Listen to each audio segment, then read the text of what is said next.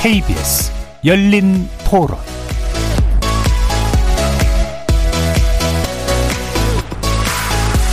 안녕하십니까. 케이비에스 열린 토론 정준희입니다.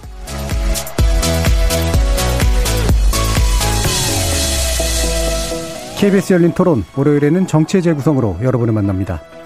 사 점 칠 재보궐선거가 열흘도 채 남지 않았습니다. 사전투표는 이번 주말인 사월 이일과 삼일에 할 수 있으니까 실질적으로는 일주일도 채 남지 않았다고 할 수 있겠는데요. 기존 그 어떤 재보궐선거보다도 무게감이 크게 느껴집니다. 서울시장은 박영선 더불어민주당 후보와 오세훈 국민의힘 후보, 그리고 부산시장은 김영춘 더불어민주당 후보와 박형준 국민의힘 후보 사이의 양자 대결로 압축되면서 범여권과 범야권 사이의 총력전 양상으로 전개되고 있는데요. 전반부 토론에서는 사 점 칠 재보궐선거의 현재 판세, 그리고 주요 변수에 대한 분석, 전망을 함께 나눠보도록 하겠습니다. 이어지는 이 부에서는 여야 원로 정치인에 대한 이야기 나눠볼 텐데요. 더불어민주당 이해찬 전 대표와 국민의힘 김종인 비상대책위원장이 그 주인공들입니다. 지난해 총선을 마치고 정계를 떠난 이 전 대표가 최근 방송과 유튜브에 출연해서 여당의 구원투수로 등장한 것처럼 보이기도 하고, 여야를 가로지르며 당 재건의 중책을 맡아온 김 위원장은 불투명하던 야권 단일화에서 자당 후보의 승리를 이끈 후 재보궐선거를 넘어 다음 대선에서도 모종의 역할을 할 것으로 보입니다. 후반부 토론에서는 이 두 원로 정치인으로 대표되는 이들의 행보를 통해서 우리 선거 속의 정치학에 대해 이야기를 나눠보겠습니다. 케이비에스 열린 토론은 여러분들이 주인공입니다. 문자로 참여하실 분은 샵 구칠삼공으로 의견 남겨주십시오. 단문은 오십 원, 장문은 백 원의 정보 용료가 붙습니다. 케이비에스 모바일 콩, 트위터 계정 케이비에스 오픈, 그리고 유튜브를 통해서도 무료로 참여하실 수 있습니다. 시민 논객 여러분의 날카로운 의견과 뜨거운 참여 기다리겠습니다. 케이비에스 열린 토론 지금부터 출발합니다. 살아있습니다. 토론이 살아있습니다. 살아있는 토론, 케이비에스 열린 토론. 토론은 라디오가 진짜입니다. 진짜 토론, 케이비에스 열린 토론.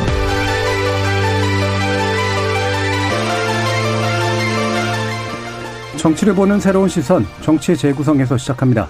함께해 주실 네 분의 논객 소개해드리겠습니다. 먼저 전 더불어민주당 상근부대변인 지내셨죠? 현근택 변호사 나오셨습니다. 네, 안녕하세요. 현근택입니다. 우리 장경태 의원이 부산 선거 열심히 지원하고 있어서 제가 대타로 나왔습니다. 예, 대타가 아닌 주전이라고 저희는 이해하고 있습니다. 아, 이거 곧 주전 그럼 시켜줄 걸로 알고 있겠습니다. 예. 자, 그리고 제일 야당 국민의힘 최고위원 진행했습니다. 이준석 전 최고위원. 네, 안녕하세요. 이준석입니다. 내일 제가 장경태 의원 잡으러 부산으로 갑니다. 목소리가 굉장히 허스키해졌습니다. 네. 자, 그리고 전 정의당 혁신위원이셨죠? 김준우 변호사 나오셨습니다. 안녕하세요. 김준우 변호사입니다. 자, 목소리에 전혀 이상이 없으십니다. 네, 뭐 강 건너 불구경하고 있습니다. 자, 그리고 격주로 만나고 있는 국민의당 김근태 부대변인 나오셨습니다. 반갑습니다. 김근태입니다. 목소리가 많이 쉬신 건가 아닌가요? 아닌 것 같은데. 뭐 적당히. 알겠습니다. 일단 안철수 대표 관련된 말씀도 한번 나눠볼 거고요. 자, 일단 어, 지금 여야 간 일대일 맞대결이 굉장히 선명하게 어, 치러지는 오랜만의 선거입니다. 아, 일단 서울과 부산, 아, 뭐 여론조사 등이나 뭐 여러 이후의 것들이 또 많이 전개가 되긴 하겠습니다만, 한 일주일 정도 남겨놓은 현재의 모습들 어떻게 보고 계시는지 네 분 말씀 한번 들어볼게요. 먼저 현근택 변호사님. 이준석 최고 먼저 시키시지. 그럴까요? 이준석 최고요. 예. 뭐 이번 선거에서 사실 일 년짜리 임기이기 때문에 네. 정책에 대한 중요도보다 이제 정권 평가에 대한 의미 좀 강하다 이렇게 네. 보고 있고요. 그게 유세 현장이라는 데서 드러납니다. 음. 실제로 지금 유세 현장에서도 이게 유세라는 게요, 선거 연설을 해보면요, 하다 보면 조금씩 좋아집니다. 음. 뭐냐면은 처음에 백 가지 던져요. 그래서 반응이 좋은 것들만 고르고 고르고 골라가지고 예. 한 열흘째 지나면 명연설들이 나오거든요. 예. 네, 근데 지금 상황에서 제가 던졌을 때 가장 반응이 좋은 이야기는 문재인 정부의 실정에 대한 이야기다. 예. 오히려 박영선 후보에 대한 이야기는 저희도 솔직히 박영선 후보의 정책이 뭔지 관심이 크게 없고 음. 유권자도 크게 관심이 없고, 그렇기 때문에 또 정책 비판하기도 어려운 상황이다. 그렇기 때문에 오히려 문재인 정부에 쌓여있었던 여러 가지 구조적 모순 같은 것들이 좀 드러나는 선거가 아닌가 예. 그런 생각을 하고, 기본적으로 그러다 보니까 그 저희는 정권을 타격하고 여권에서는 또 우리 후보에 대해서 네거티브를 계속 하고 있는 상황인데, 지금까지는 그 네거티브라는 것이 뭐 최근 여론조사를 본다 하더라도 크게 저희 후보의 경쟁력을 저하시킨 요소가 아니다. 네. 저는 이렇게 보고, 정권에 대한 심판의 파도가 어쨌든 너무 크기 때문에 민주당에서 지금 네거티브로 극복하기는 어려울 것이다. 빨리 단념해라. 이렇게 권해드리고 싶습니다. 예. 일단 그러면 그 실제로 이거 전 궁금한데 저는 음. 나가본 적이 없어서 네. 그 바깥에서 이렇게 느끼는 그런 분위기라는 게 실제 선거 결과하고 많이 연결이 되던가요? 영향 미치죠. 실제로 그래서. 느낌이 네. 옵니다. 예. 어, 느낌이 오고요. 그래서 이제 예전에도 오세훈 후보가 오히려 여론조사를 이기고 있을 때 음. 정세균 그 당시 예. 총선 상대 후보가 예. 열흘만 있으면 내가 증명해 보이겠다. 음. 밑바닥 정서라는 거는 정치하는 사람들이 연설 현장이라는 데 가보면은 느낌이 네. 옵니다. 음. 네. 알겠습니다. 현근택 변호사님. 저도 어제 뭐 저기 고속버스 터미널 예. 이제 갔었는데요. 생각보다 나쁘지 않아요. 사람들이 예. 주변 반응도 그렇고. 근데 사실은 연설 보는 사람들은 연거 연설 운동원들이고 예. 그 주변에 오가는 사람들이 있거든요. 그렇죠. 오가면서 이제 한마디 던지는 사람들이 있어요. 또 잠바 입고 있으면 와서 말 거는 사람도 있고 또 식당에 가서 만나면 또 옆에 사람들이 또 말 걸고 있는데. 지금 생각에는 굉장히 욕할 것 같잖아요. 예. 민주당 뭐 하냐, 뭐 폭동한다. 그 별로 그렇지 않아요. 음. 최근에 사실은 이 오세훈 후보의 쉽게 얘기하면 거짓말, 이 내곡동 얘기가 계속 나오면서 어, 오세훈 후보가 우리가 알기는 굉장히 중립적이고 약간 중도적이고 참, 뭐, 이제 참신은 좀 멀었지만 어쨌든 예. 그런 후보인지 알았는데 말하는 거 보니까 아니다. 음. 그리고 계속 말이 바뀐다. 저런 사람 해도 되겠냐, 다시 해도 되겠냐 이런 얘기들 많이 하세요. 그래서 저는 이 여론조사는 물론 음, 우측에 불리한 선거 맞아요. 지금 네. 이준석 최고처럼 어쨌든 대통령 임기가 일 년도 안 남았고 그 최근에 알다시피 부동산이라든지 아니면 엘에이치 문제로 굉장히 여론 안 좋잖아요. 이제 이런 게 반영된 걸로 보는데 저는 투표 결과는 좀 다를 거라고 봐요. 음. 왜 그러냐면 실제로 여론조사에 응답하지 않는 뭐 그게 뭐 샤이 진보라고 얘기는 하지만 않는 층들도 있고 전통적인 또 민주당 지지자들이 이렇게 갑자기 지지를 확 바꾼 건 아니거든요. 기본적으로 민주당 지지를 한 사십 퍼센트 정도 유지했었는데 최근에 이렇게 많이 떨어지고는 있지만 이 사람들이 저는 뭐 기본적인 어떤 우리 당에 대한 이걸 완전히 불신한 건 아니다라고 보고 있어서 여론조사 결과와 투표 결과는 다를 것이다 이렇게 예. 보고 있습니다. 일단 여론조사 결과는 아직까지는 수세인 건 맞는데 현장에서의 분위기는 이렇게까지 막 밀리면서 가는 건 아니게 될 것 같다. 뭔가 뒤집힐 수 있다 이렇게 보시네요. 자 그러면 아, 어느 쪽을 먼저 들어볼까요? 김준우 변호사님 먼저 네. 들으면 할 말이 없다고 그러실 것 같은데 한 번 말씀 들어볼게요. 그 이제 한 달 전 여론조사를 보면 일 대일 양자 구도에서는 뭐 물론 여론조사 기간마다 좀 다르지만 네. 오세훈 후보 대 박영선 후보 하면 박영선 후보가 조금 미세한 우세인 여론조사가 좀 더 많았습니다. 안철수 후보 대 박영선 후보일 경우에는 안철수 후보가 좀 더 우세인 네. 여론조사 결과가 많았고요.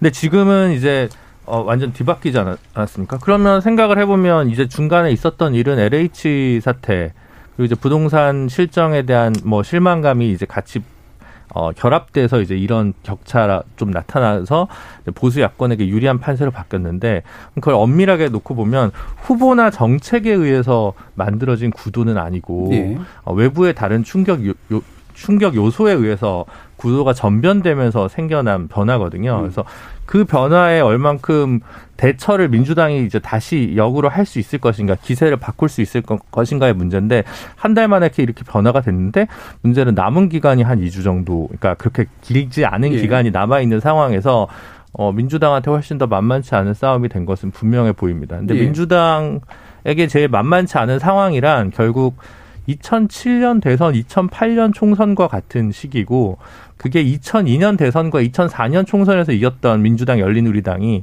이천칠 년 대선과 이천팔 년 총선에서 참패했을 때 보면 보수 정당의 득표력은 그대로고 그냥 민주당 지지표 자체가 그냥 빠진 거거든요. 음, 지금 정권에 실망한 기존의 지지층을 민주당이 투표장으로 데리고 나올 수 있느냐 아니면 민주당에 대한 실망감을 거두지 못한 그 유권자분들이 그냥 집을 지킬 것이냐 그 판단의 문제가 아닐까 싶습니다. 저는. 예. 기본적으로 뭐 아까 이준석 후보도 아, 후보도 후보랬네요. 죄송합니다. 예. 최고도 말씀 주셨지만 어, 지금 일단 큰 규모의 어떤 그러니까 현 정부에 대한 태도의 문제가 결국은 음, 큰 흐름을 만들고 있는 것 같다. 그런데 남은 시간이 그렇게 현 정부나 현 여권에게 유리한 것 같지는 않다는지 이런 말씀이세요. 자 그러면은 김근태 대변인은 지금 어떻게 보고 계십니까? 네, 저도 큰 틀에서 이제 이준석 최고가 얘기한 부분이랑 일맥상통한 생각을 가지고 있고요. 지금 뭐 후보 간 대결이나 어떤 인물 간 대결 구도 측면으로 보기보다는 예.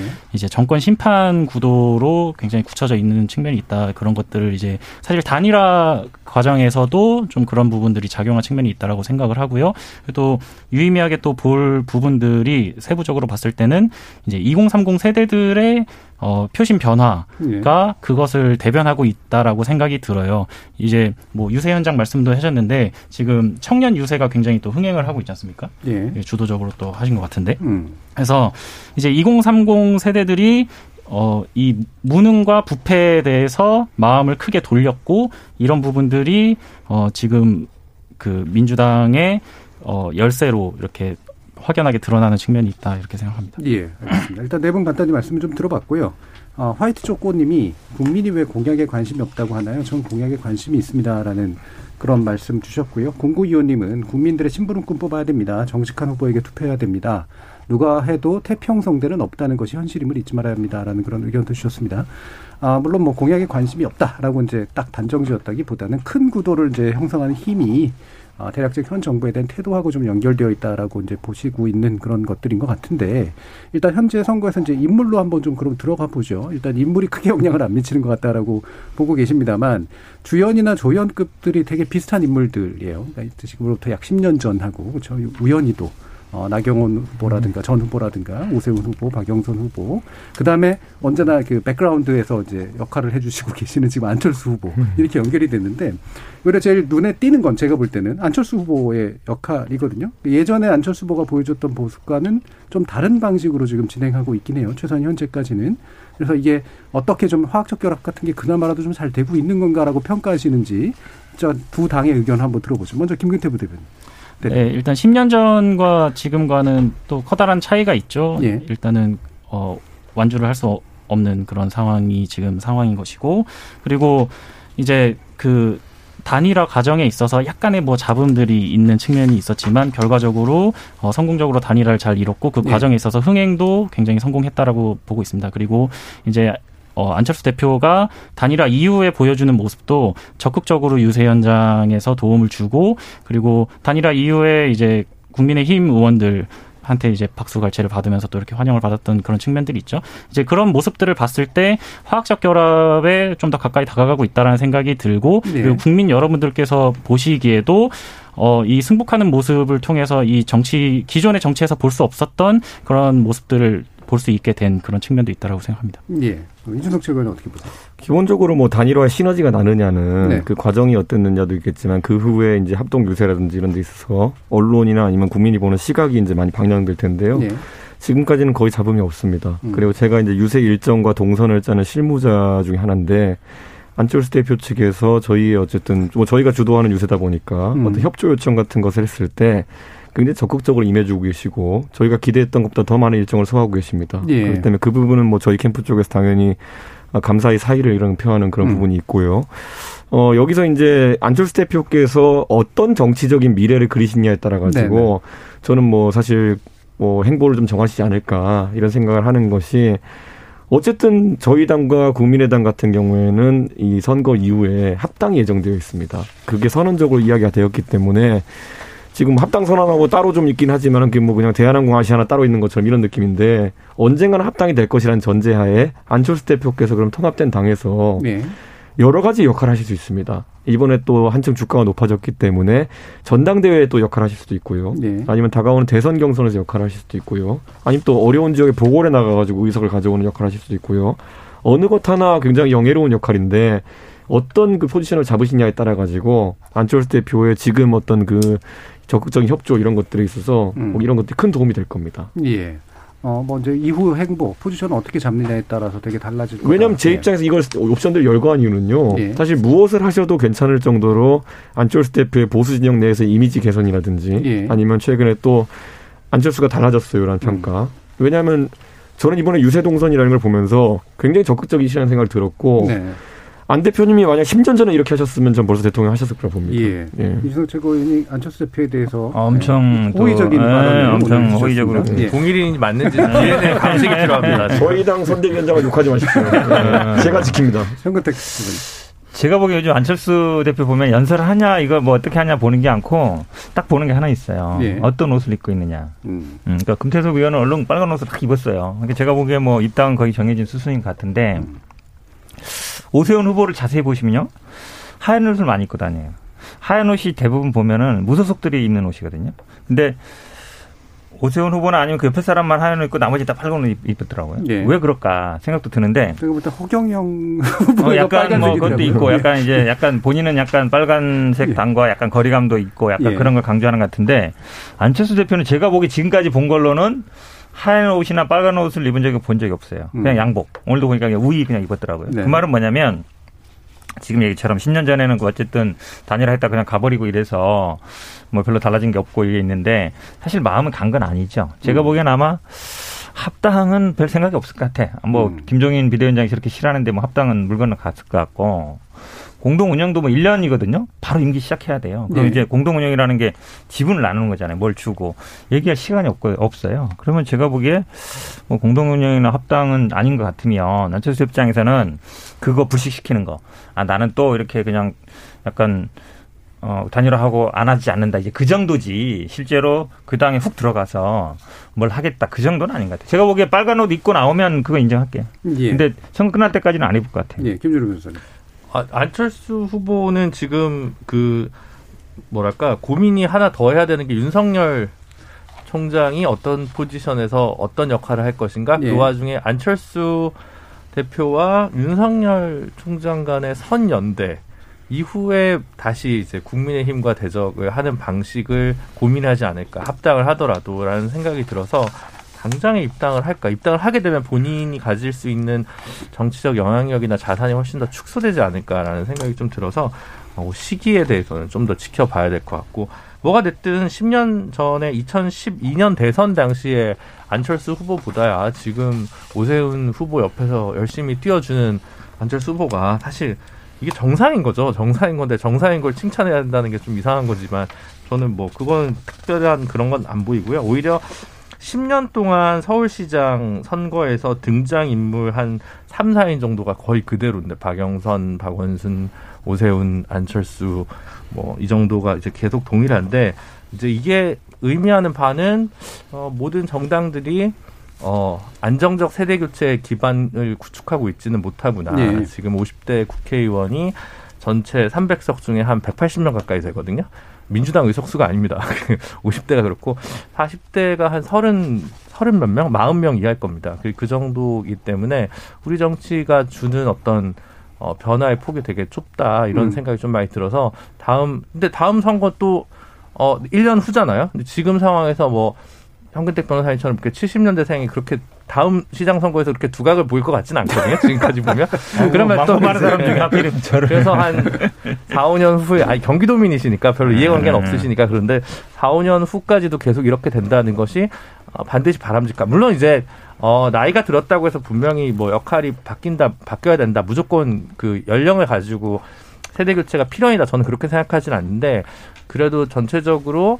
국민들 유권자들 입장에서 보면 각 당에 좀 고인물들이 늘어나고 있는 거 아니냐. 위험 신호가 좀 감지되고 있다. 이런 생각이 좀 많이 듭니다. 현근택 변호사님도 시기지만 놓치지 않고 저희 당에 입당하시면 좋은 결과가 있을 겁니다. 예. 제가 보기에는요. 이준석 최고 같은 사람들이 음. 자꾸 도전을 해야 돼요. 서울시장 이런데. 예. 지금 왜냐하면 십 년 전이나 지금 똑같은 게 젊은 사람이 도전 안 하기 때문이거든요. 음. 근데 서울시장은 돈도 굉장히 많이 들어요. 근데 예선에 떨어지면요 거의 뭐 집 한 채 날아가야 예. 돼요. 본선이 안 되면. 근데 이준석 최고 돈도 많이 벌었으니까 내 다음에 꼭 도전. 삼십사억이라고요. 삼십사억 선거 비용이. 예. 그거는 보전되는 거고 말고 이제 예선. 그거야 국민의힘 예. 예비 그러니까 경, 경선 시절에도 그나마 제일 젊었던 게 오신환 후보였었던 예, 그렇죠. 거죠. 예. 예. 예. 그래서 이제 이후에 어떤 인물들 어떻게 마련하느냐. 예, 이준석 최고의 어떤 파이팅을 기대해 보면서요. 몇 가지 음. 의견 좀 전해드리면 김수 김시준님이 어, 서울시장, 부산시장 선거에서 당의 정책을 내세운 유세 연설보다 오직 상대당에 대한 비난에 집중하는 연설이 많은 것 같아 유권자로서 참 안타깝습니다라는 의견 주셨고요. 이공일사 님은 정당한 검증도 네거티브로 치부하는 건 또 문제라고 봅니다라는 또 의견도 주셨습니다. 아까 이준석 최고께서 어, 그 자당 후보에 대한 네. 민주당 측의 공격이라고 하는 것이 그렇게 잘 효과적이지 않은 것 같다. 먹히지 않는 것 같다라는 말씀을 일단 주셨기 때문에 거기에 대해서 현근택 어, 대변인 말씀 한번 들어보시죠. 결국은 아마 핵심적인 게 이제 내곡동 문제잖아요. 예. 아마 오늘도 아마 토론회 하면 그 얘기 제일 많이 나올 거예요. 뭐 현장에 갔나 안 갔냐, 뭐 그게 중요하냐 여러 가지 얘기 나오는데 결국은 핵심적인 건 뭐냐면 어, 오세훈 저 후보가 그거 사실에 대해서 거짓말을 하고 있냐 안 하냐예요. 그게 예. 가장 중요한 거예요. 근데 계속 말이 바뀌어 왔어요. 어, 뭐 노무현 대통령 때 지정했다. 자기는 뭐 위치도 모르고 존재도 모른다. 뭐 국장이 전결해서 모른다. 근데 지금 아마 제가 보기에는 갔을 가능성이 많아요. 그 지금 증언으로 나오는 거 보면. 왜냐하면 그 당시에 뭐 경작을 했던 분이라든지 아니면 뭐 측량을 했던 분들이 굳이 뭐 없는 사실을 말할 이유는 없는 것 같고요. 그럼 단순히 현장에 간 게 입회했냐 안 했냐가 중요하지 않다라고 오늘 아침에 얘기하던데 그게 단순히 가고 오고 문제가 아니라 측량을 하러 간다 그러면 땅이 어디에 있는지 그걸 안단 말이죠. 면적이 얼마나 되는지. 네. 그리고 측량할 때는 기본적으로 어 뭔가 변화가 있을 때예요. 구조적인 변화가 있거나 수용되거나 아니면 팔거나 뭐, 뭐 개발을 하거나 이럴 때인데 그러면 면적이 나옵니다. 그럼 사람 머릿속에 뭐가 들어올까요? 돈이 들어와요. 아, 이거 평당 얼마지? 예를 들어서 이게 천 평이다. 평당 뭐, 뭐 이백만 원이다. 아, 그럼 이십억이네? 이게 안 들어올 수가 없어요. 왜냐하면 땅을 측량해 본 사람은 알아요. 음. 기본적으로. 측량 이꼬로 돈입니다. 결국 기본적으로 생각하게 되니까. 그런데 그거를 본인 임기 내에 수용 결정되고 그린벨트 해제하면서 아니, 내가 그거 있는지도 몰랐다는 게 말이 돼요. 제가 보기에는 아마 스스로 제가 이, 너, 어쨌든 짜놓은 프레임에 계속 걸려들고 있다고 봐요. 예. 그러니까 초기에 문제를 회피하기 위해서 거짓말을 더해 간 거다라고 지금 보시는 거잖아요. 그렇죠. 말이 예. 계속, 계속 바뀌는데 결국은 핵심적으로 봤을 때 아, 그 자체를 몰랐겠느냐. 음. 근데 시장이 자기 임기 내에 그 해제를 하고 보상까지 받는 게 과연 적절하냐. 예. 그거에 대한 기본적인 의문이거든요. 자, 이게 사실관계의 문제와 지금 이제 그 어, 본질의 문제. 그러니까 이게 도대체 이제 어떤 것들이 문제였던 건가에 대한 게 좀 섞여 있는 셈이긴 한데, 자, 어떻게 보시나요, 이준석? 이게 전형적으로 이제 물고 들어가가지고 예. 뭐 계속 열거를 하긴 하는데 어떻게 찰지게 이게 내용이 나오는지 모르는 예. 그런 의혹적이거든요. 뭐 계속 줄줄이 이어가지고 사과는 빨개, 빨가면 뭐, 뭐, 엉덩이가 어째 이렇게 가면은 노래는 나오죠. 근데 뭐 어쩌라는 겁니까? 라는 답이 나올 수밖에 없는 게 이 땅은 처음부터 애초에 투기와는 본질적으로 다른 것이 칠십 년대에 여덟 살 때 돌아가신 장인에 있어서 상속된 땅이고 그것도 본인이 아니라 처가 쪽으로 상속되었고 자, 여기서 민장의 과장이 하나 나옵니다. 많은 국민들에게 삼십육억이라는 숫자가 각인되어 있을 텐데요. 이게 오세훈 시장의 처가 일가가 보상받은 액수 전체입니다. 근데 그중에서 오세훈 시장의 부인분이 받은 상속 지분은 그 당시 상속법에 따라 가지고 팔분의 일입니다. 네.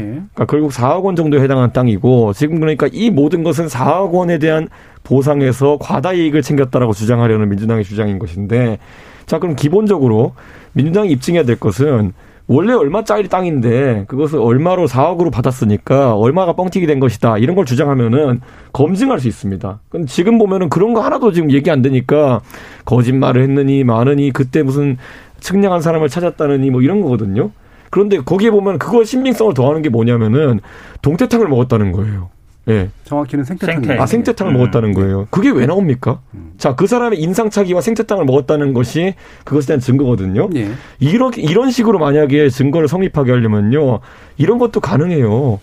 현근택이라는 사람한테 내가 천만 원을 줬는데 그 사람 변호사 사무실 일 층에 가보니까 커피숍이 있더라. 거기서 나랑 같이 아메리카노를 먹었다. 그리고 현근택이라는 사람이 와이셔츠를 입고 있었다. 이거는 뭐가 다릅니까? 제가 이런 식으로 말하면은 돈을 줬다는 게 입증되는 겁니까? 그러니까 저는 이게 그냥 아까 말했듯이 그냥 노래같이 뭐 빨간맛 엉덩이 뭐 이렇게 가는 이런 게 아니라 언제 얼마 이득을 어떤 방식으로 취득했느냐 이걸 검증해보자 이렇게 가야 되는 건데 이거 예전에 부정투표하던 사람 똑같아요. 보면은 단편적인 뭐 몇 가지를 가지고 자꾸 이야기를 만들어내려고 하는데 찰지게. 뭘 검증해야 되는지 말해줬으면 좋겠어요. 그러니까 한마디로 얘기하면 이제 우리는 땅 투기한 거 아니다 이 얘기인데요. 예. 그게 핵심이 아니에요. 지금 그러니까 핵심이 어쨌든 가족이 삼십육억 보상받은 건 맞고요. 그린벨트 땅이 그 주변의 그린벨트 땅은 아직도 개발이 안 됐습니다. 거기서 다 끝났어요. 그 형태로. 그러니까 그린벨트 땅을 가장 효과적으로 이용하는 방법은 수용되는 거예요. 수용 방법은 거기에도 뭔가 아파트가 들어오거나 그렇잖아요. 그린벨트 아니면 그 농사밖에 못 짓잖아요. 지금 증언하는 사람도 농사 짓는 부분인데 그러면 본인이 시장할 때 그린벨트에 수용되게 결정하는 게 맞느냐. 예. 자꾸 뭐 사억이라 그러는데요. 사실은 오세훈 시장, 오세훈 시장은 지분 한 분도 없어요. 자기 지분은 한 분도 없어요. 음. 처가 거죠. 예. 근데 처가 일가 거죠. 왜냐하면 측량할 때도 한 번에 한 겁니다. 부인 것만 따로 사억짜리만 측량한 게 아니에요. 한 번에 가서 측량을 하는 거죠. 왜냐하면 이해관계가 같기 때문에. 그중에 그다음, 부, 부인의, 부인의 지분이 얼마입니까? 그다음에 예. 그건 그리 중요한 게 아니라 팔분의 일이죠. 가족. 예. 뭐 그럴 수도 있죠. 근데 가족 전체 이해관계에 덜렸다는 말이에요. 그다음에 지금 자꾸 언제든 그 얘기 하던데 누가 그런 얘기 할 수 있죠. 하지만 지금 여러 명이 같은 얘기를 한단 말이에요. 그리고 오세훈 후보는 안 갔다 그러는 것이고. 근데 그분들이 얘기하는 거 보면 국회의원도 지냈고 방송도 하고 키도 크고 누구나 한번 보면 기억할 수 있는 사람이에요. 왜 생태탕이냐 이런 얘기하는 거는 진술이 구체적이라는 거예요. 그리고 이 측량 팀장이나 이런 분들은 어쨌든 공사에 속한 사람들이에요. 그냥 개인이 아니란 말이에요. 아까 같은 진술을 예를 들어서 뭐 어디 공공기관에 있는 사람이 나와가지고 어, 현근택한테 돈 줬다. 그럼 그 사람 말을 믿을 수 있죠. 근데 함부로 그런 얘기 안 하죠. 그런 사람들은. 예. 왜냐하면 본인의 직무와 관련된 거예요. 본인이 와서 측량을 하는 사람이란 말이에요. 그거는 공적인 일을 하는 사람이 와서 보고 들은 거기 때문에 예. 신빙성이 있다라고 얘기하는 것이죠. 아니 예전에 병무청에서 일하시던 김대엽 씨가 공무원으로서 그런 얘기했을 때. 김대엽 얘기하지 마시고 그거랑 관련 있는 얘기 아니고 이분은 측량하러 온 거예요. 김대엽 씨는 뭐 다른 원인 왔겠지만 음. 이분 측량하러 와서 본 걸 본대로 얘기하는 거란 말이에요. 그런데 그거를 제가 여쭤볼게요. 측량하러 온 사람이 세 명이잖아요. 그중에 측량팀장이라는 분이 하나 있는 거고 이분이 음. 증언하고 계신 거고 네. 나머지 둘은 전혀 기억이 안 난다잖아요. 지금 오래돼가 제가 보기에 기억이 안 난다는 거는 끼기 싫다는 의미일 수도 있고 기억이 안 나는 거라는 수도 있어요. 우리가 어떤 이게 복잡한 일이 왔을 때 내가 굳이 말하고 싶지 않다는 것도 있는데 그중에 어쨌든 팀장이라는 건 제일 직책이 높은 사람이잖아요. 지적공사에 있는 팀장이라는 사람이 왜 있지도 않은 얘기를 하겠냔 예, 말이에요. 알겠습니다. 자, 잠깐 다시 한번 정리하고 네. 갈게요. 자, 이게 지금 기업 비업 시은님은 본인이 투기한 땅이 아니라면 문제가 되지 않는다고 생각합니다라는 얘기를 주셨고요. 정의별님은 본질은 투기를 했느냐가 아니라 거짓말을 했느냐입니다고 또 까꿍돌쇠님은 거짓말도 문제지만 의도적 개발지구 지정에 행정권을 썼다는 점이죠. 이 세 가지가 지금 현재 음.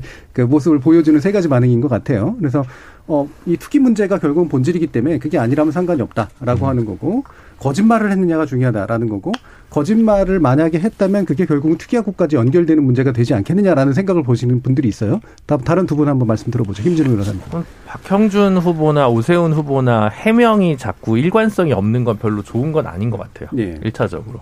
거기에서 얻은 투기 이익이나 투기 의혹에 관한 액수 과다나 이런 것들과는 별개로 이번 한 번 당선되고 그만으로 자신의 정치적 여정을 생각하시는 분들은 아니잖아요. 예. 그런 상황에서 이런 식으로 메시지 관리하는 게 별로 안 좋은 것 같고 오히려 본인 주장대로 본인 집안에서는 순수 어, 부부 있는 그 사 인 가족, 아, 사 인 가족인지 모르겠지만 어쨌든 그 가족 관계에서는 사억 정도의 어떤 어쩌다가 이런 수, 수용돼서 수익이 옮겼는데 그게 뭐 그걸 투기라고 생각하진 않는다. 이렇게 차라리 정면으로 얘기를 하질 않고 노무현 대통령 핑계를 댄다거나 뭐 주택국장 얘기를 한다던가 아니면 그 재산이 있는지도 몰랐다고 얘기했는데 고위공직자 재산신고 때 재산신고가 됐던 사항이라든가 이런 거 진술의 일관성이 네.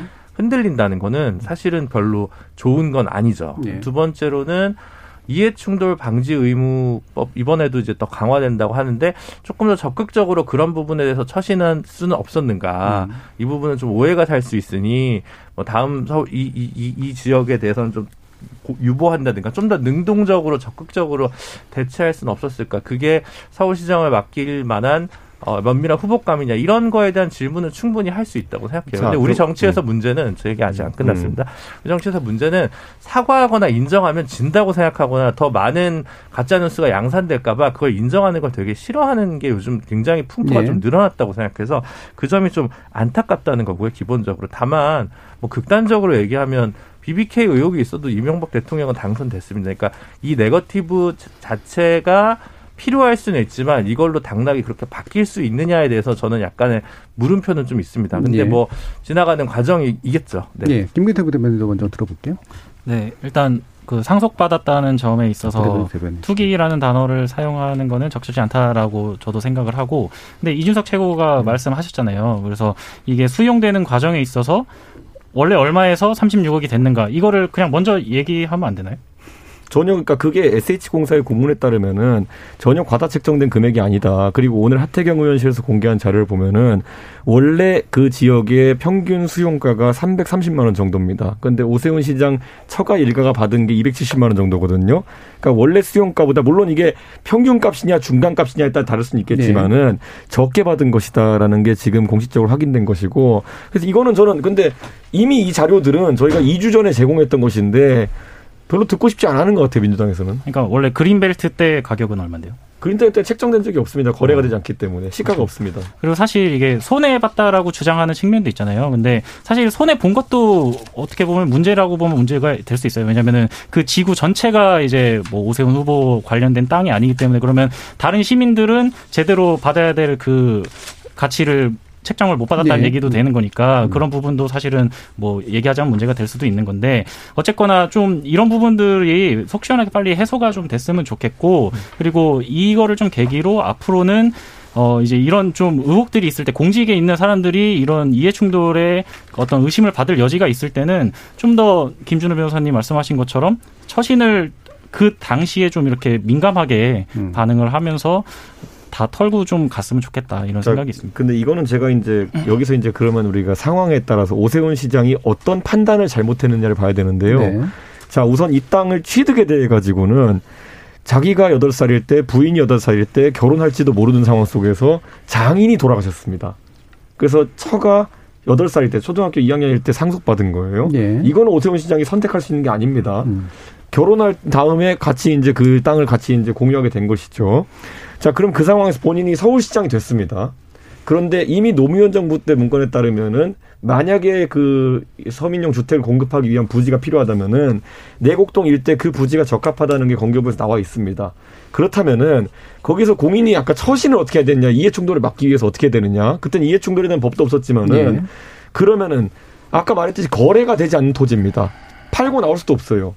자, 그렇다면은 수용되는 것이 옳은 겁니까? 수용되지 않기 위해서 빼달라고 하는 것이 옳은 겁니까? 왜냐하면 수용되지 않기 위해서 빼달라고 하는 것은 우리가 보면 알겠지만 어디가 택지개발자 수용되고요. 옆에 땅이 수용 안 되잖아요. 옆에 땅이 제일 가치가 높아요. 거기 가가지고 카페를 해도 되고요. 뭘 해도 돼요, 거기는. 그러니까 저는 그린벨트라고 해가 절대 녹지가 아니기 때문에 일부 건축물을 올릴 수 있고 하거든요. 저는 그런 상황 속에서 진짜 이득을 보려고 했으면은 오세훈 시장이 행정력을 발동해가지고 본인의 토지를 빼내야죠. 근데 어떻게 했어야 된다는 것인지 막말로 그냥 계속 이해충돌에 내릴 게 아니라 내가 그 상황에 오세훈이라면은 어떤 선택을 해야 되는지가 명확하게 들어와야지 그걸 비판할 수 있겠죠. 예. 제가 말씀드릴게요. 그, 그, 그, 네. 네. 그린벨트에다가 카페를 차린다는 얘기는 좀 듣도 보던 얘기인데 그린벨트는 비닐하우스 농사 짓는 것 말고는 거의 안 됩니다. 그러니까 그 지구에서 빠지면은 그냥 지금도 농사 짓는 거예요. 한마디로 얘기하면. 예. 그린벨트에 뭐 기존에 물론 있던 건물들은 할 수 있어요. 근데 새롭게 뭘 한다는 건 말이 안 되는 얘기고요. 사실은 지금 논란의 핵심은 아까 다 나온 거예요. 과연 이 선거 과정에서 이 후보가 정직하냐 안 하냐 그거예요. 그럼 처음부터 지금 말씀처럼 아 그때 내가 지분 얼마 안 되고 해서 들어갔다. 근데 우리 땅에 들어가서 사실은 내가 좀 뭐 이해충돌 법은 없더라도 했어야 되는데 아니다. 이게 아니에요. 아, 내가 한 게 아니라 노무현 대통령도 이미 결정됐다. 그리고 나는 그런 거 모른다. 국장이다 하는 거고 있는지도 몰랐다.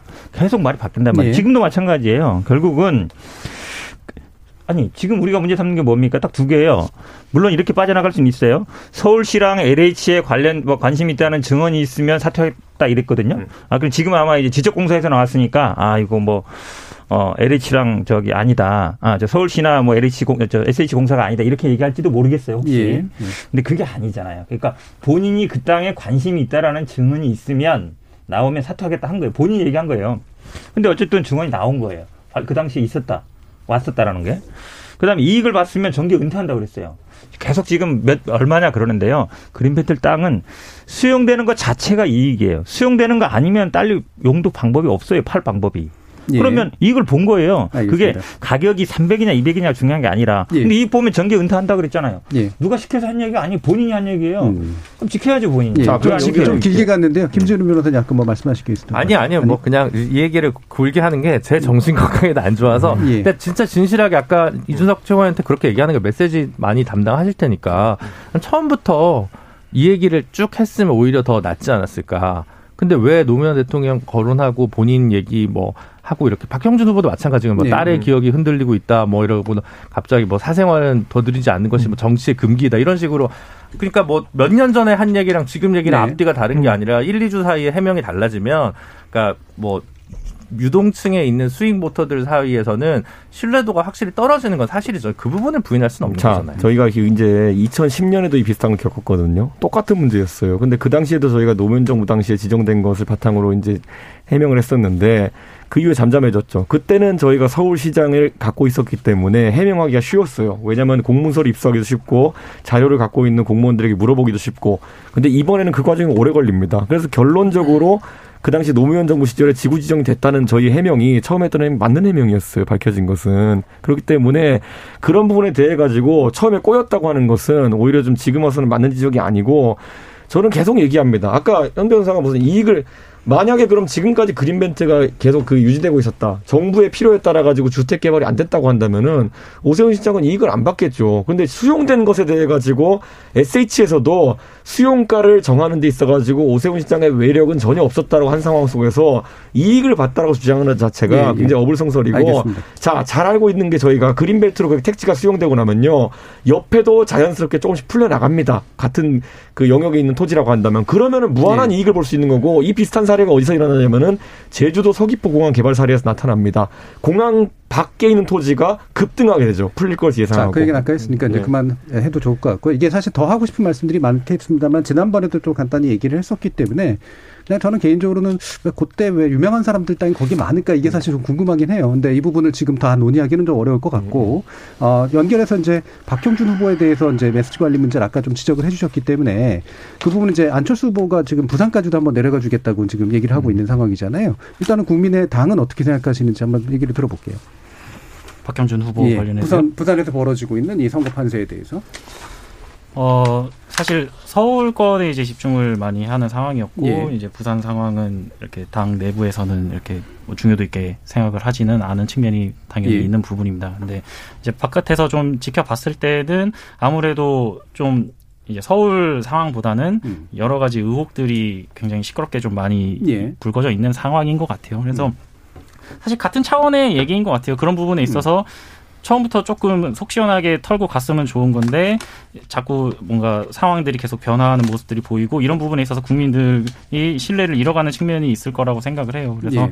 그런 부분에 대한 아쉬움이 있지만 일단은 어, 앞에서 서두에서 우리가 얘기를 나눴듯이 이거는 어, 정권 심판의 차원이 굉장히 강한 선거인 것이고 그래서 이런 부분에 있어서 국민들께서 더 중요도를 두고 판단을 할 것이다 이렇게 생각합니다. 네, 이준석 측은 저는 뭐 부산에 이제 저희 엘씨티 님원 이렇게 올라가는 예. 것에 대해서 지난주에 저희가 논의했었지만은 엘씨티 자체는 그 아파트 자체에 대해 가지고 건축 과정에 대한 비리 이런 것들로 특검을 하자고 한 것인데 그 박형준 후보가 두 채를 취득한 것에 대해 가지고는 후보가 해명을 할 만큼 했다 이런 생각을 하고 있습니다. 왜냐하면 취득한 매매 과정이라든지 이런 걸 밝혔거든요. 음. 다만 이제 뭐 매매 계약서를 바탕으로 해가지고 거기서 누구에게 매매했냐 이런 것 때문에 이제 문제가 되고 있는 것인데 저는 그 부분에 있어가지고 이것도 마찬가지입니다.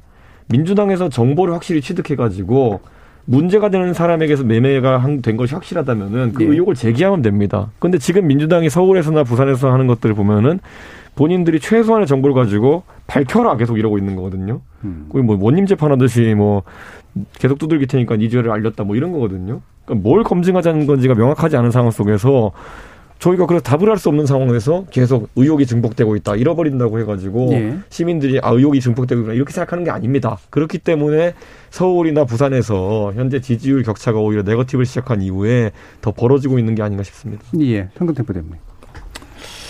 사실은 상식적인 문제라고 봐요. 그러니까 박형준 후보 관련된 거는 뭐 저도 몇 번 얘기하는데 공통점이 있어요. 부동산. 부동산 그다음에 거래랑 관련된 거죠. 우리 뭐 가까이 여기 국회 레스토랑 같은 경우도 보면 예. 말은 합니다. 뭐 입찰자가 없었고. 근데 그 굉장히 좋은 조건이에요. 새도 안 나고 굉장히 전망 예. 좋은 데거든요. 예약도 잘 안 됩니다. 줄 서서 먹는데요. 그런데 왜 하필이면 사무총장 할 때 아는 사람이 했을까? 그런 생각이죠. 그러니까 지금 뭐 근거 없이 한다 그러는데 뭐 그때 뭐 보니까 뭐 미분양이었고 어쩌고 저쩌고 하는데 하필이면 위아래층에 똑같이 그렇게 분양 받을까? 그것도 가족이 분양권을 이제 산 거죠. 분양권을 예. 샀다 그러는데 그게 근데 또 그 아파트에 또 미술품은 한 이십몇 원어치 미술품 납품도 했어요. 음. 어떻게 또 그런 일이 벌어질까 우연히. 그다음에 이번에 또 무슨 뭐 저기 저 등기 그 미등기 건물도 보니까 예. 나중에 뭐 수정을 한 것 같긴 한데 그러니까 다 부동산과 관련된 것들이 다 아 그냥 다 우연히 발생할 수 있는 일이냐라는 합리적인 의심은 충분히 할 수 있는 거예요. 그리고 그렇게 사실은 우리 미술품 납품 같은 거 하나만 예를 들어도요. 굉장히 거기 이해관계 참여하게 대립합니다. 왜냐하면 예. 법적으로 하게 돼 있거든요. 얼마 이상 건물 얼마를 하게 돼 있어요. 근데 실제 이게 만약에 이십팔억 낙찰했으면요. 실제 만드는 사람한테 가격은 십분의 일도 안 갑니다. 실제 그래요. 대부분은 이름값이에요. 빌려주는 사람. 납품하는 사람 값이에요. 실제 밑에서 하는 사람은 대학원생이나 이런 사람들이 하는데 제가 보기에 이거의 한 구십 퍼센트는 수주한 사람이 그냥 먹는 거예요. 예.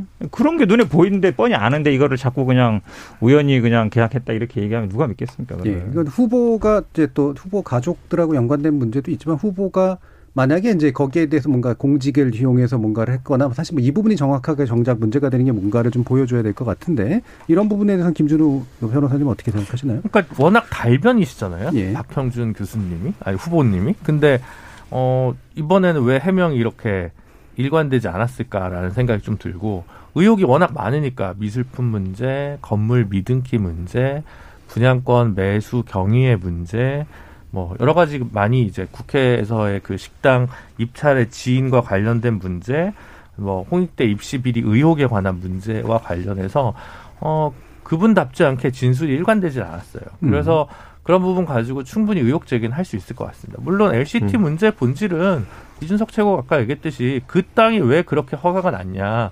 그 과정에서 정말 전 정무수석 한 명, 전 국회의원 한 명, 두 명 구속되고 끝날 일이었을까라는 문제가 있거든요. 예.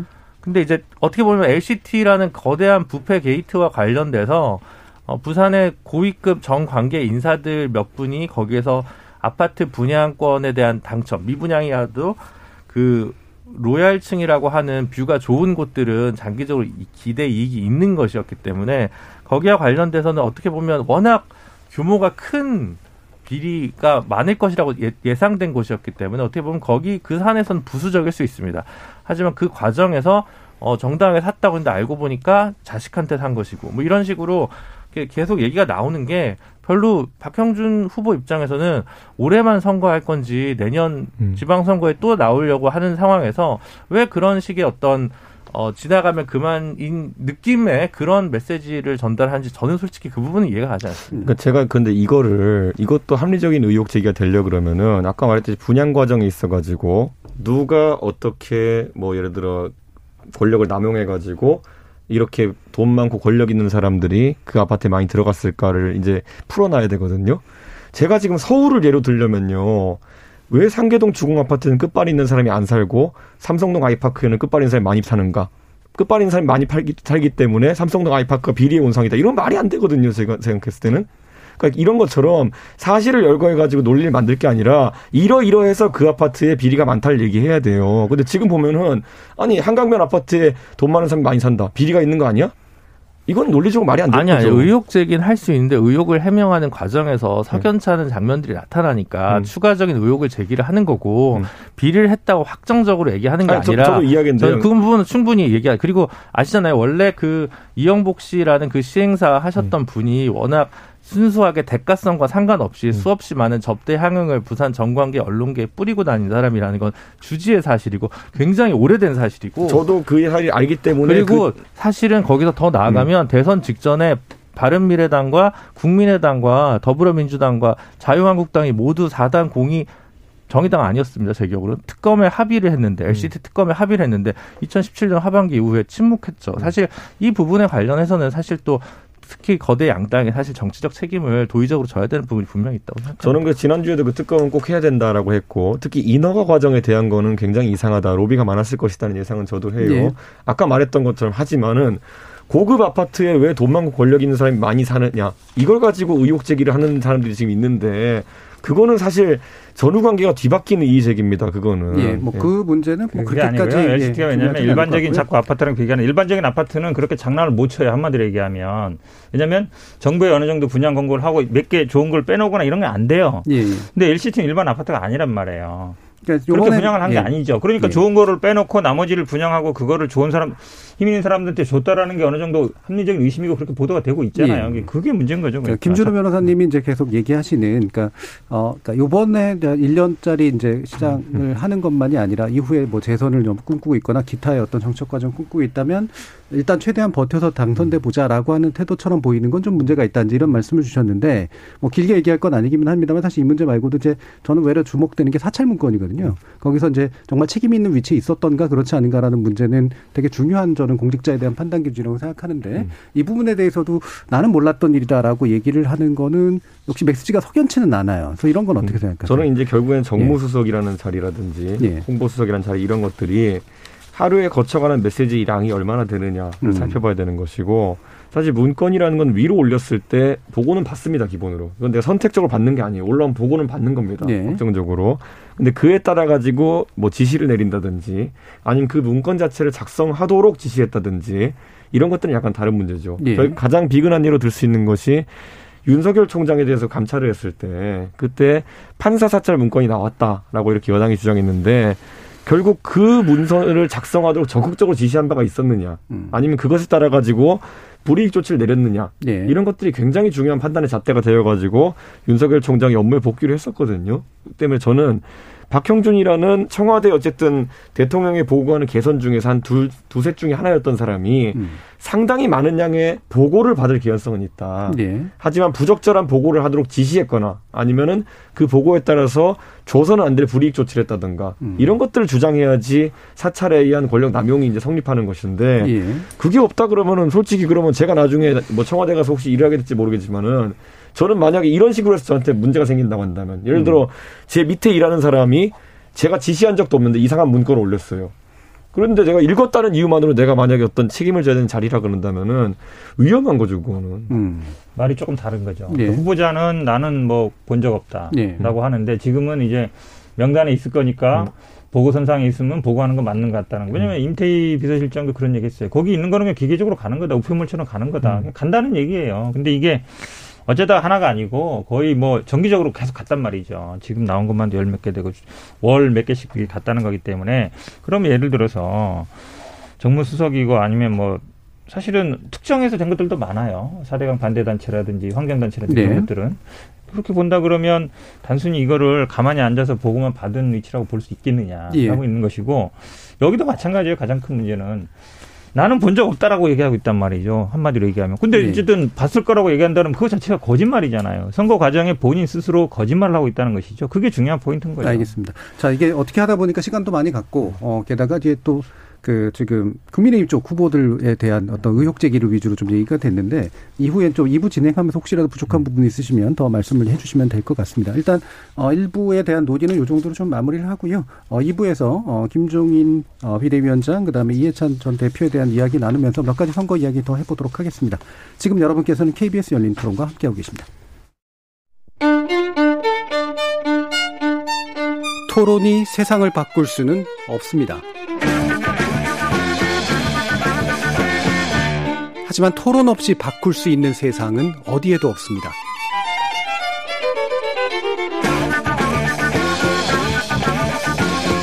세상의 선한 변화를 갈망하는 당신.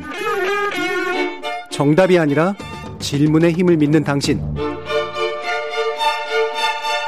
우리 케이비에스 열린 토론에서 만납시다.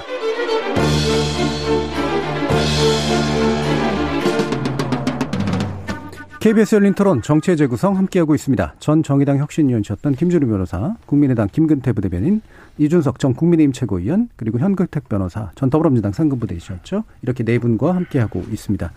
어, 이게 뭐, 뭐, 다가오는 선거 얘기를 또 하긴 해야 되는데, 지금 일단은 현재 상황들을 보죠. 그러니까 일단, 김종인 비대위원장 체제에 대해서, 어, 어떻게 좀 보시는지라는 부분인데요. 이게 좀 짐태가 좀 있었어요. 근데, 요번에 이제 단일화 과정에서, 어쨌든 국민의힘의, 에, 그 어떤 역량, 이런 것들을 좀 확인도 해줬고, 동시에 이제 흡수가 잘 될까 싶었는데 야권에게 좀 유리한 선거로 바꿔낸 데에는 꽤 이제 그 김종인 비대위원장의 힘이 작동하지 않았나라는 그런 생각도 좀 들긴 드는데, 거기에 대한 평가는 일단 국민의당의 의견 먼저 좀 들어봐야 될 것 같아요. 왜냐하면 안철수 후보에 대해, 전 후보에 대해서 좀 계속해서 약간 삐딱한 태도를 보이시고 계시는 것도 있기 때문에요. 네, 네 어, 일단 단일화 과정에 있어서 사실 좀 상대의 배려가 좀 부족한 측면이 있는 발언들이 좀 여러 번 나오기도 했었죠. 예. 이제 이준석 최고도 좀 그렇고, 그래서 약간 좀 서운한 예. 어, 측면이 있습니다. 예. 네.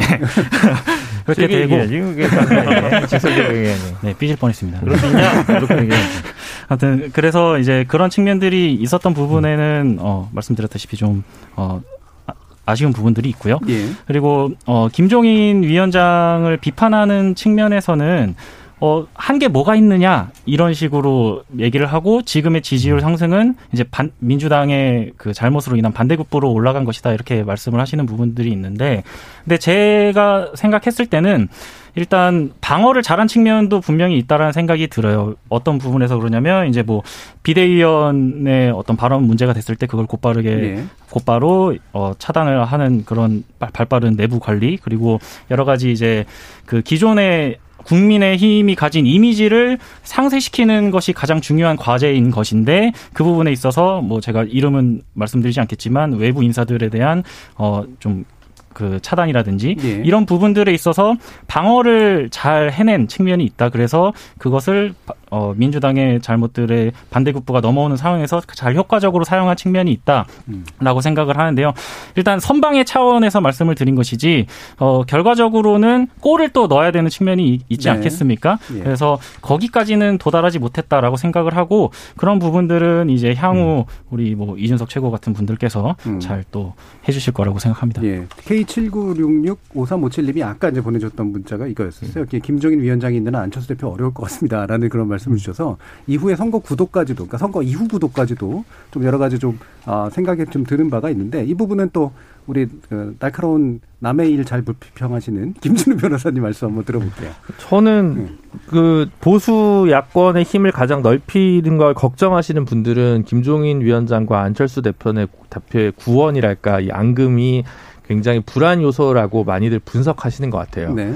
그게 뭐 좋을지 나쁠지 어떻게 될지는 모르지만, 역으로 질문을 하면 어, 무조건 민주당이 아닌 후보로의 정권 교체를 염원하시는 분이면 사실 김종인 위원장이 꼭 필요하냐 이렇게 생각할 수도 있는데, 윤석열 총장을 예를 들어 받을 거냐 네. 아니면 국민의힘이 구심력을 발휘해서 국민의힘 후보로 다음 대선을 마주할 거냐, 또 만약에 민주당과 대적함에 있어서 현재 항상 원심력이 다양한 방식으로 역시 작동하는 국민의힘의 메시지 관리를 과연 김종인 위원장만큼 잘할 수 있는 사람이 있느냐라는 부분에서 저는 여전히 김종인 위원장이 보수 야권에서 제일 위기 관리 능력과 메시지 관리 능력이 제일 뛰어난 사람이다라는 거에 저는 이견이 없거든요. 예. 개인적으로. 그래서 그 부분은 어떻게 살리느냐의 묘수인 것 같고요. 어, 그게 이제 김종인과 안철수의 관계는 왜 그런지는 저는 잘 모르겠지만 음.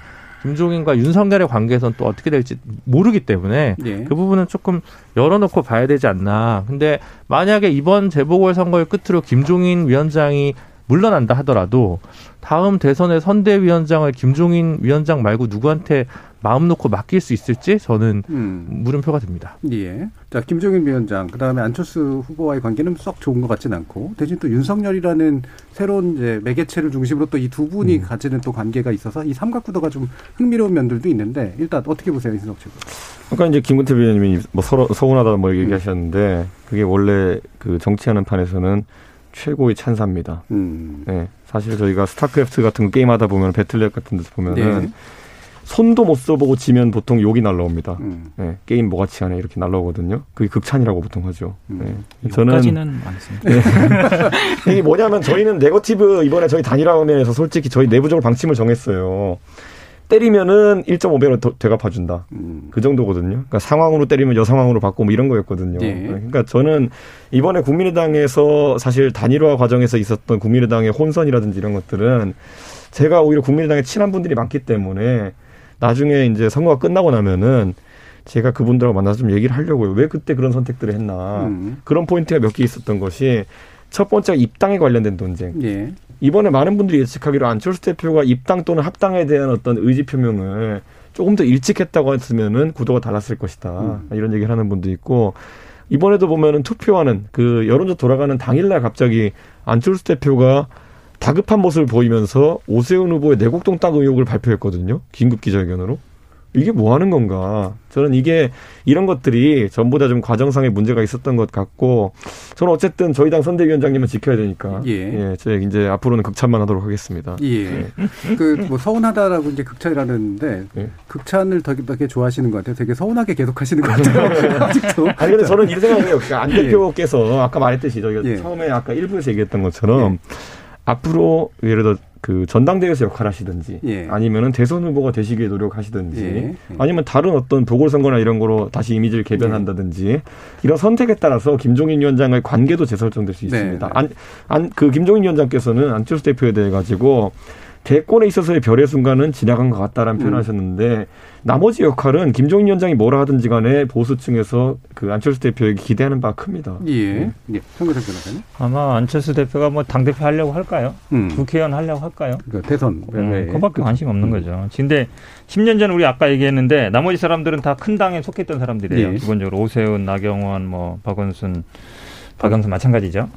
그 당시에 사실은 안철수는 굉장히 이천십일 년은 굉장히 뜨는 카드였거든요. 예. 거의 장외 상한가, 뭐 장외 우량주였는데 지금은 제가 보기에 뭐 아직 갈 데가 없는 음? 그런 가치가 계속 깎여왔다 이거죠. 그렇죠. 예. 그러면 예를 들어 지금 유일하게 하는 방법은 이제 국민의힘하고 합당하든지 하는 건데 김종인 비대위원장 입장에서는 이분이 들어오면 오히려, 오히려 당이 더 분란이 일어난다고 생각하는 것 같아요. 음. 안 돌았으면 좋겠다는 거죠. 한마디로 얘기하면. 그래서 그냥 조용히 그냥 집에 가라라고 얘기하는 것 같은데 음. 근데 안철수 대표 입장에서는 그냥 집에 갈 수가 없잖아요. 그 어쨌든 좀 삐집고 들어가야 되니까. 십 년 정도 지켜보면 컨텐츠라든지 말이라든지 아니면 그 사람의 성격이라든지 근데 안철수 대표가 참 안타까운 게 같이 했던 사람들이 다 뭐라 해요.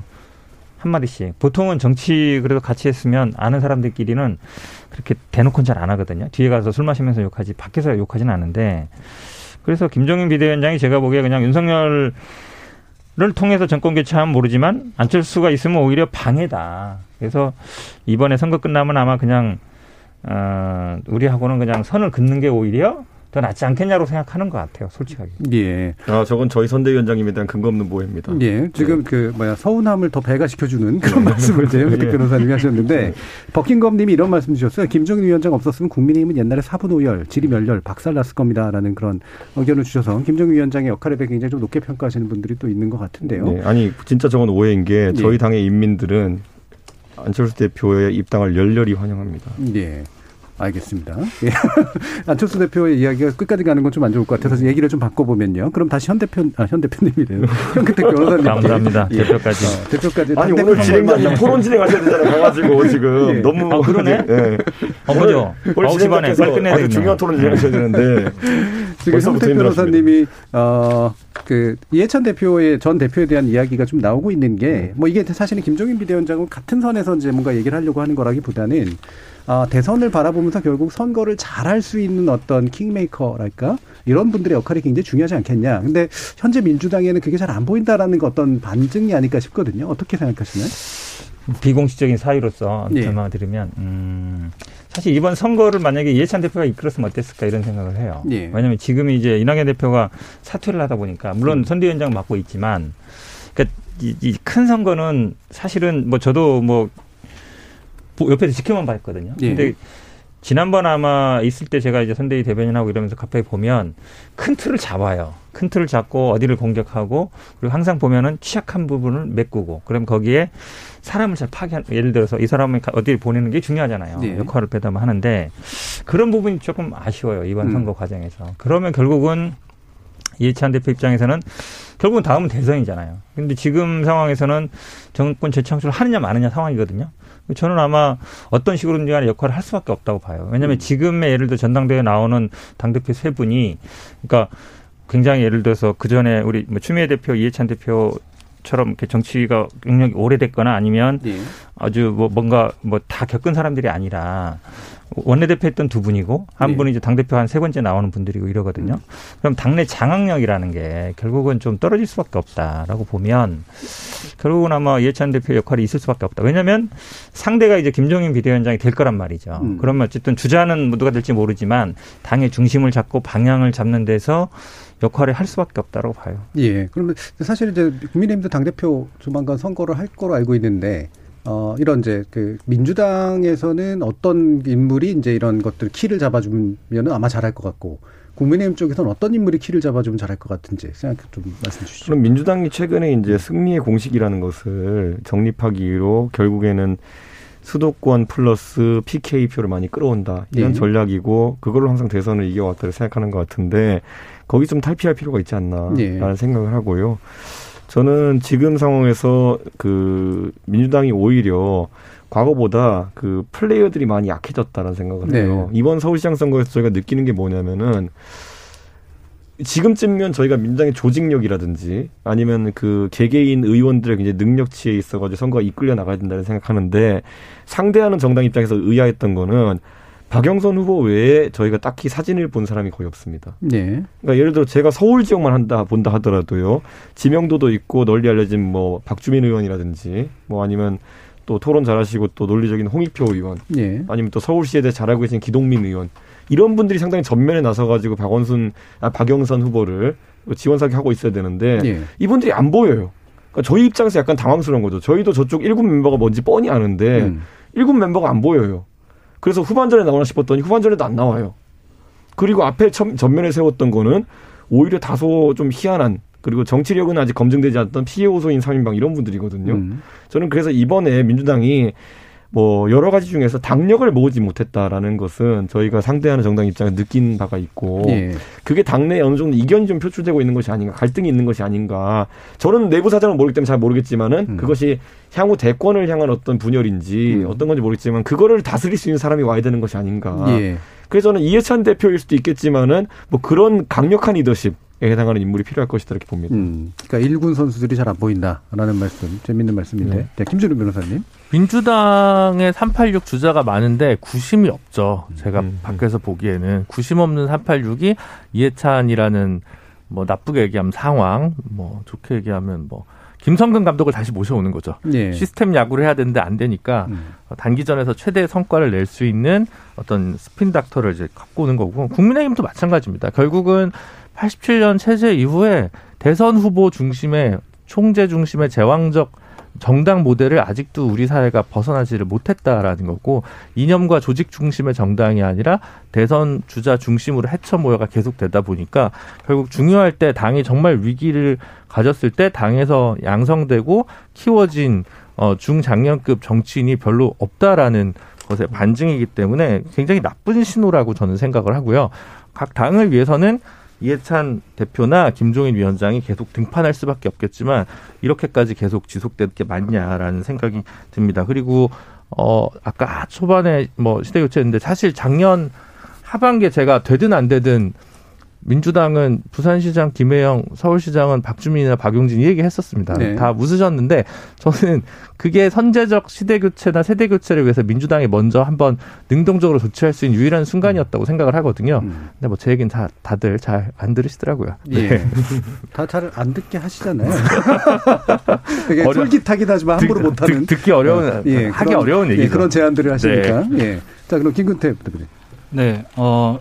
저는 일단은 민주당 상황이 지금도 많이 안 좋은 측면이 있지만 장기적으로 봤을 때도 많이 안 좋을 수밖에 없다 이렇게 생각을 네. 하는 포인트 중에 하나는 뭐냐면 자기 발목 잡는 일들을 너무 많이 해왔어요. 그러니까 어, 하나하나 예를 좀 들어보자면 사실 저는 도쿄에 아파트 있는 거 크게 문제 아니라고 생각하거든요. 네. 근데 민주당은 그러면 안 됩니다. 음. 왜냐하면은 반일 정서를 그렇게 조장을 했고 어떤 국제적인 외교력을 약화시키는 수준까지 무리하게 치, 그런 반일 정서를 조장한 측면이 있고 그리고 뭐 다주택자도 저는 충분히 투자 개념으로 다주택을 가질 수 있다라고 생각을 해요. 그리고 그런 뭐 개개인의 사, 그 형편 형편에 따라서 뭐 전세를 살 수도 있고 뭐 단기 임대를 살 수도 있고 네. 월세를 살 수도 있고 이런 부분들이 다주택자가 투자를 하면서 집을 가지고 있는 상황에서 또 이루어지는 부분들이 있기 때문에 근데 민주당은 다주택자가 돼서는 안 됩니다. 왜냐하면 본인들이 그렇게 비판을 해온 것들이 있기 때문에 이제 뭐 성인지 감수성도 마찬가지예요. 본인들이 더 세게 비판을 받을 수밖에 없는 측면이 있는 겁니다. 네. 그러니까 이런 부분들 자기들이 이렇게 어, 널려놓은 벌려놓은 그런 얘기들과 일들이 너무나도 무리하게 진행된 측면이 있기 때문에 앞으로도 계속 자기들 발목을 잡아가는 일이 생길 수밖에 없다고 생각을 해요. 그래서 네. 장기적으로 봤을 때도 민주당의 어떤 어떤 인물들이 민주당 소속을 달고 아무리 좋은 얘기를 한다고 해도 그 부분에 있어서 한계가 한계에 부딪힐 수밖에 없겠다. 이런 네. 생각을 합니다. 저, 저는 약간 한 가지 못하면요. 네. 예전에 새누리당이 이제 당이 이제 힘을 다해갈 때 십구 대 국회에서 이십 대 국회로 넘어오면서 어떤 일이 있었냐면은 의원들은 대부분 비슷해요. 누가 주도권을 잡았느냐?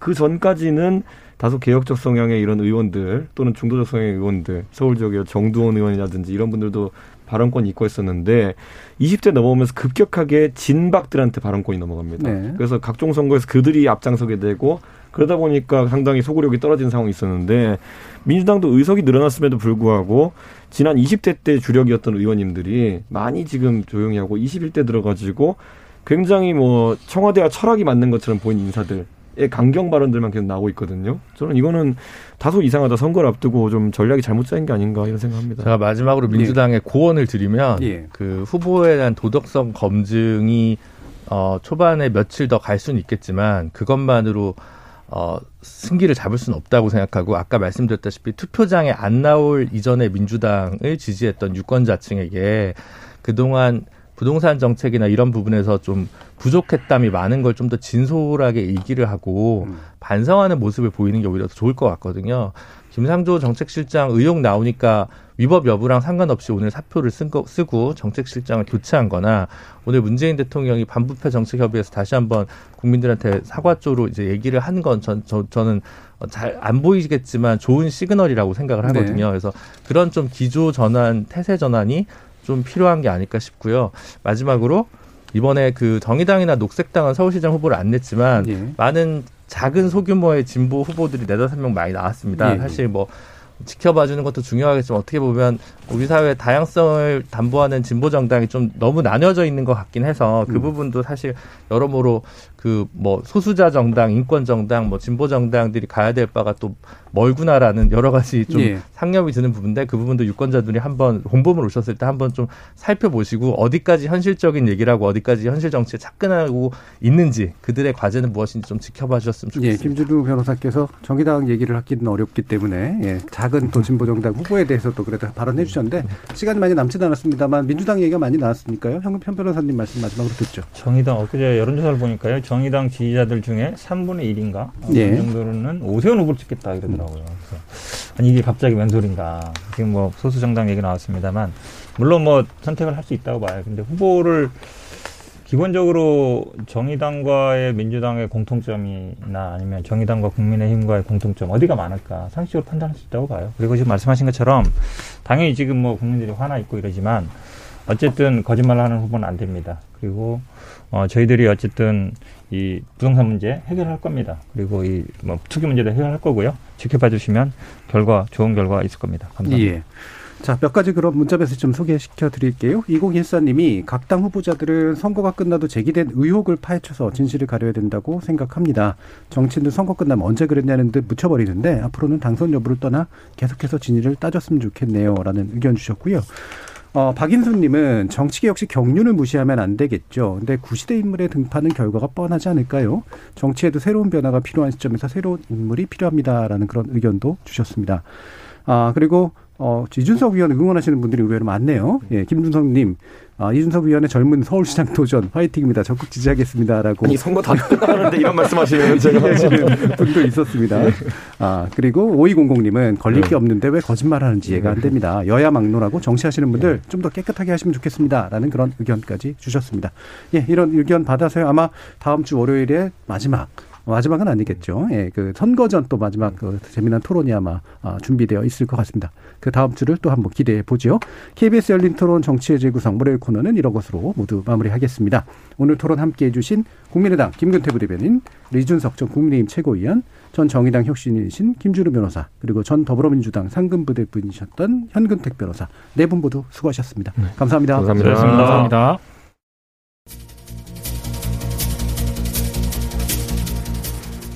이미 총선 결과로 한 차례 굳어진 바 있지만 이번 재보궐선거는 과거 어떤 선거보다도 거대 양당 중심의 구도로 선명하게 나뉘고 또 그만큼 치열하게 마치 전쟁 같은 모습으로 치러지는 듯합니다. 선거란 게 여러모로 전쟁을 닮아 있는 건 사실이긴 하죠. 하지만 부디 그 과정에서 시민들의 삶터가 망가지는 일은 없고 그 결과에서 지나친 후유증을 남기지는 않기를 바라겠습니다. 전쟁은 산자와 죽은 자를 가르지만 선거는 선거 이후를 책임질 자와 다시 한번 도전할 자를 남기는 과정이기 때문이죠. 지금까지 케이비에스 열린 토론 정준이었습니다.